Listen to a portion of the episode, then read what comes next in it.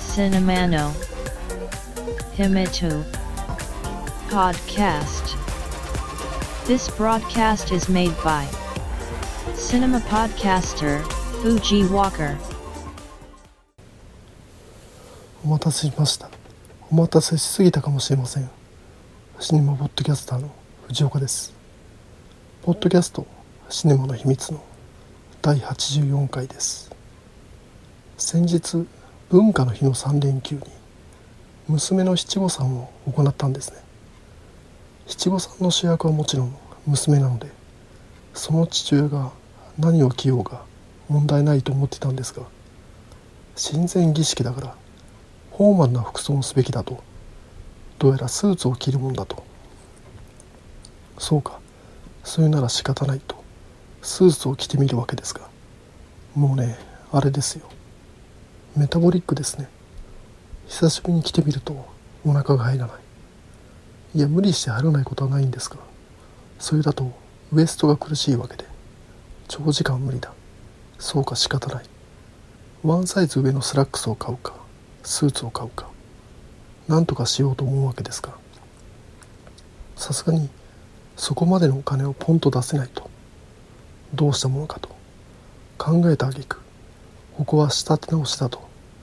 てなわけで一番近い何て言うんですか服のリフォーム屋さんに電話したわけですよ。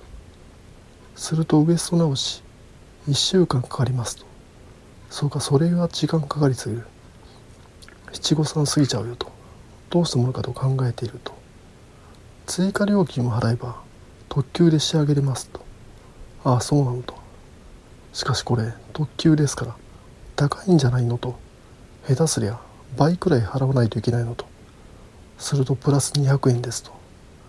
えそんな安いのと。なら特急でと。それでお願いしてサイズを直してもらいゆったりウエストで無事に七五三を終えることができました。今回プラス200円でなんとかなったわけですがやっぱ定期的にですねスーツは着ないといけませんね。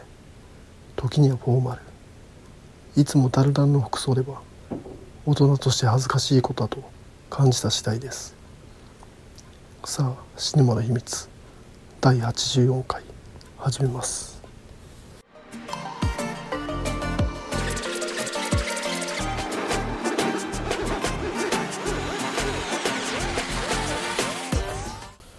今回紹介した映画は「ギルティ」2018年に制作されたデンマーク映画です。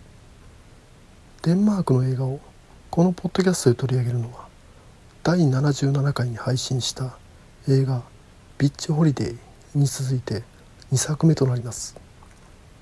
この映画「ビッチホリデー」の回でボディル賞という映画賞がデンマークで毎年開催されているという話をしましたがヨーロッパで最も古い映画賞の一つと言われている映画賞がボディル賞。本作「ギルティ」の主演であるヤコブ・セーター・グレンがこのボディル賞において主演男優賞を獲得しました。そのくらい本国デンマークでは評価が高い作品またサンタンス映画祭で観客賞を受賞しアカデミー賞の外国語映画賞にデンマーク代表として出品されるなど世界的にも一定の評価を得ています。世界的に評価が高いとあれですよね。とりあえずハリウッドがリメイク権を獲得に動くわけですよ。なのでジェイク・ジレンホール主演でハリウッドリメイクされるとすでに報道されています。このように本作「ギルティ」評価の高い一作となっています。本作は今年2月に劇場公開された作品ですが10月よりオンライン配信されているのでそちらで鑑賞しました。そんな本作「ギルティ」のお話はというと映画情報サイトの映画 .com によるとこんな感じ。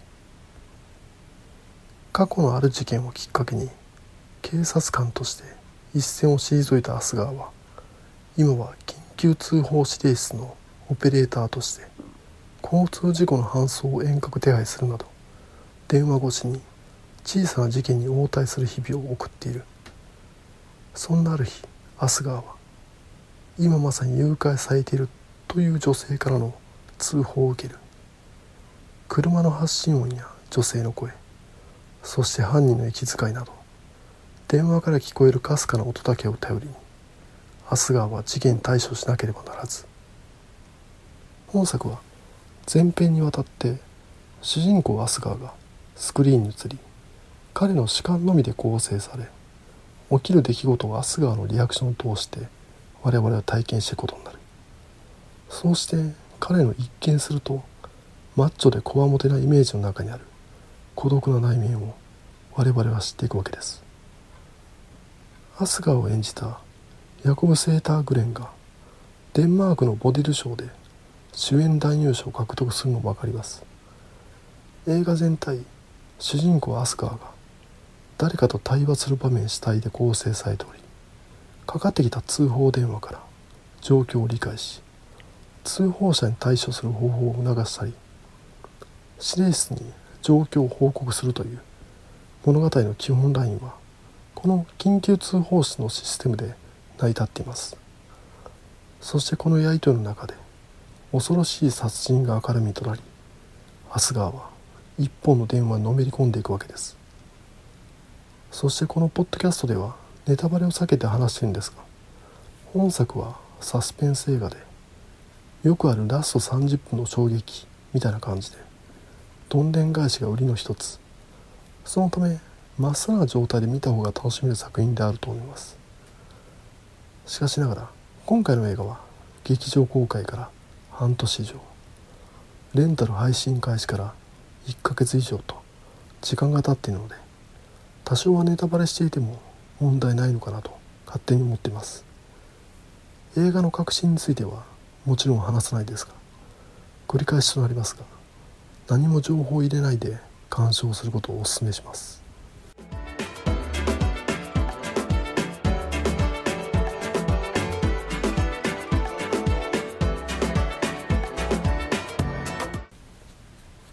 本作「ギルティは緊急通報指令室を舞台に問題を起こしてこの部署に左遷されてきた刑事アスガーがとある通報を受けたことから話が始まります。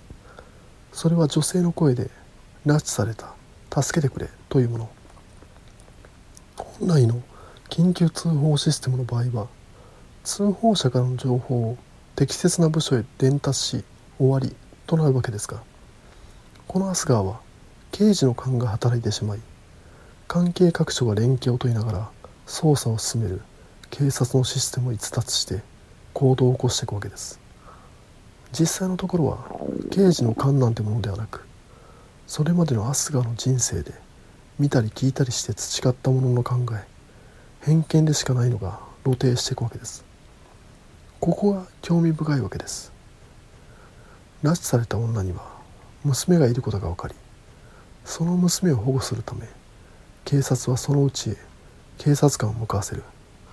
アスガはその了解を取り付けるため家に電話する。すると娘が出るわけです。誰か大人がいないか。娘はお父さんお母さんが出て行ったと。娘と弟しかいない。アスガーは警察官がすぐそちらへ向かうと。アスガーの仕事は本来ならそこで終わりです。しかし娘は不安で仕方ない。アスガーはそういう時はテレビをつけてみてはという。この家にテレビはない。なら弟の部屋で弟と一緒にいればとアスガーは娘に言う。娘は返す。弟の部屋には行ってはダメだとお父さんに言われたと。アスガーは大丈夫。行って弟の手を握れば気分が落ち着くよと進める。結局のところアスガーは職務を逸脱し娘に親身になった結果取り返しのつかない傷を娘に負わせることになるわけです。それも自分が常に正しいというものの見方偏見によって。これも無理はないんですね。アスガーが得られる情報は音声のみ。緊急通報指令室にいる以上五感で使えるのは聴覚だけという状況です。その少ない情報を想像力で補って考えるわけです。バラエティ番組なんかの企画でこういうのありましたよね。目隠しをして料理を一口食べてそれが何の料理か当てるというもの。使えるのは味覚だけ。五感が制限される状況ではことごとく外していくわけです。このため緊急通報室は連絡を受け指令室が情報を整理し現場の警察官が現地で対処する。警察機構としてはそれぞれの役割を分担してるわけです。主人公アスガーの通報室の職務を超えた行動は越権行為であり間違っている。しかしこういった行為を緊急通報室に勤めている他の警察官同僚はたしなめたりはしないんですね。かといって無関心というわけでもなくアスガーを見守っている。この仕事というのは定期的に衝動が起きるものなんでしょう。いつも通報を受けるばかりではなく自分で何とかしてあげたい。こういった話ですから舞台となる緊急通報指令室の同僚上司と衝突する場面がありそうですがアスガー以外の警察官も気持ちは同じなんでしょう。少なくともアスガーの葛藤を理解しているんでしょう。そこでの衝突もなくやけにあっさり流します。その分見ている我々は事件そのものに集中できるわけですか。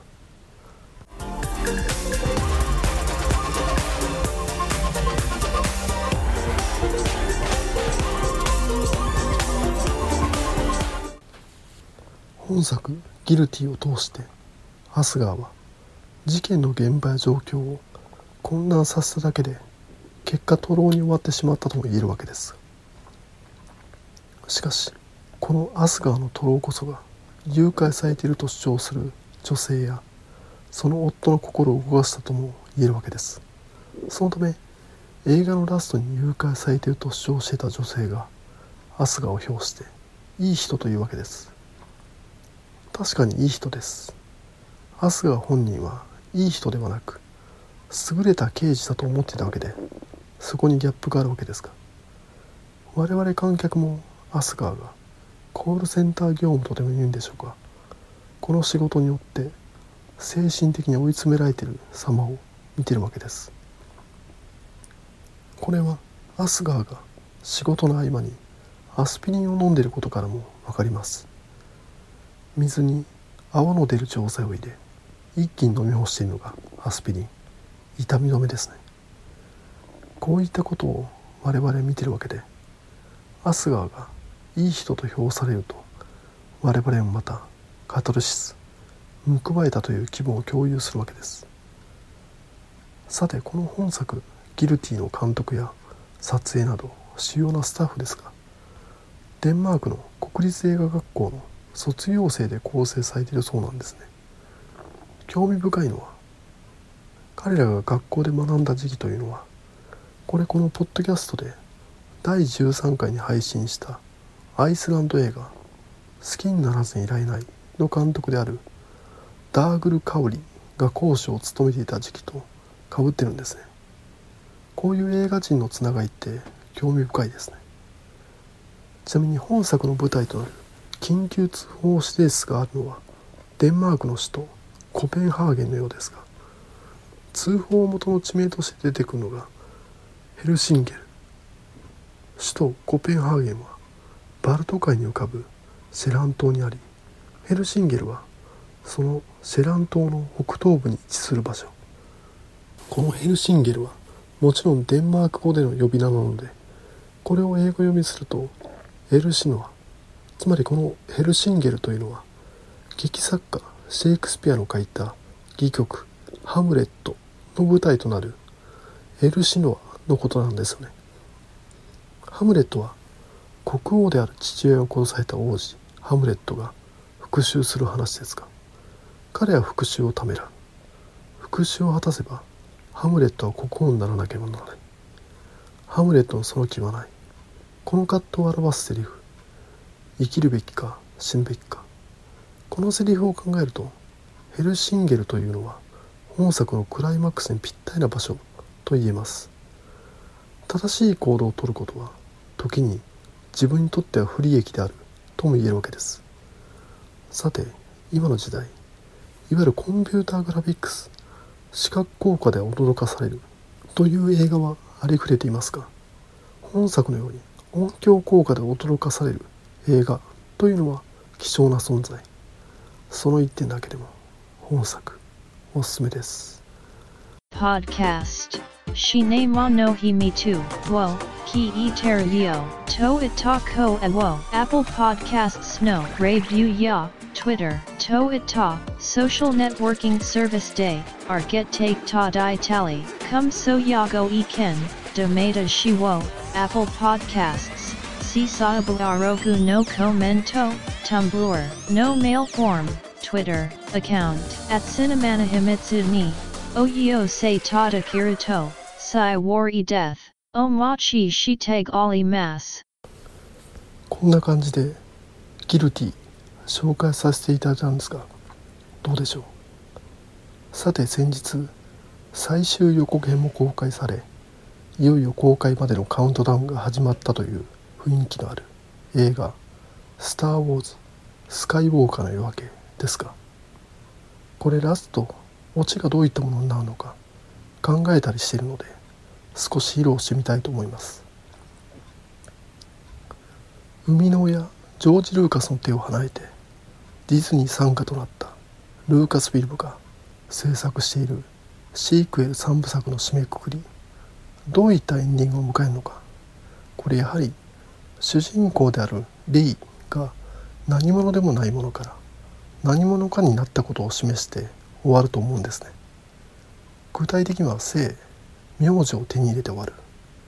このシークエル3部作において主人公レイはただレイと呼ばれるだけで名字はないわけです。それがなんやかんやあって名字を手に入れる。そこにたどり着くまでには復活した皇帝やら悪役カイロレンなんかも倒しちゃうんでしょう。そして締めくくりの場所としてはやはり「スター・ウォーズ」始まりの惑星タトゥーインですかね。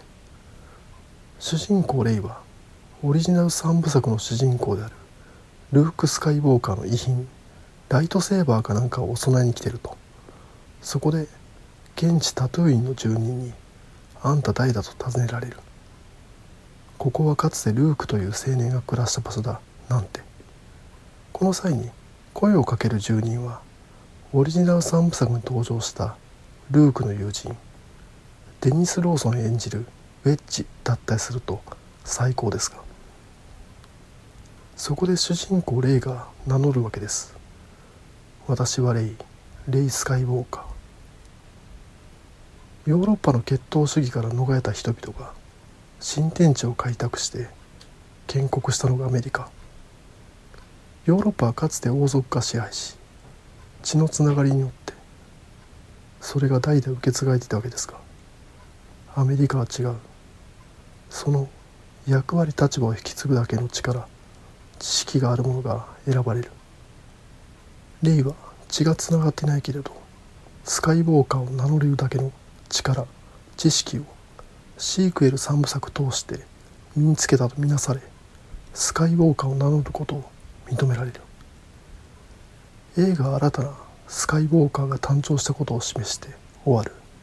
それが私はレイレイ・スカイウォーカー。これでタイトルの「スカイウォーカーの夜明け」ライズ・オブ・スカイウォーカーにつながるわけです。まあぶっちゃけ映画「ロボコップ」のラストみたく。映画のラストで主人公が名乗って終わるという形式が好きなだけですか映画「アイアンマン」もそうでしたね。名乗って終わり。レイには名字がないだけに彼女に生が与えられるというシークエンスはそれがラストかどうかは定かじゃないですが十分ありえると思うんですがいかがでしょう。さあこれで今回の配信は終わりですが第84回が最終回にならないことを願っています。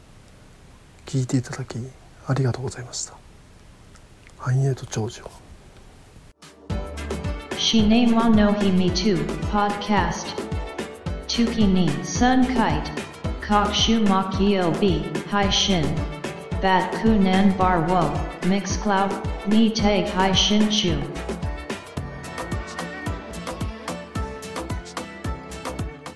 To enjoy the next broadcast distribution.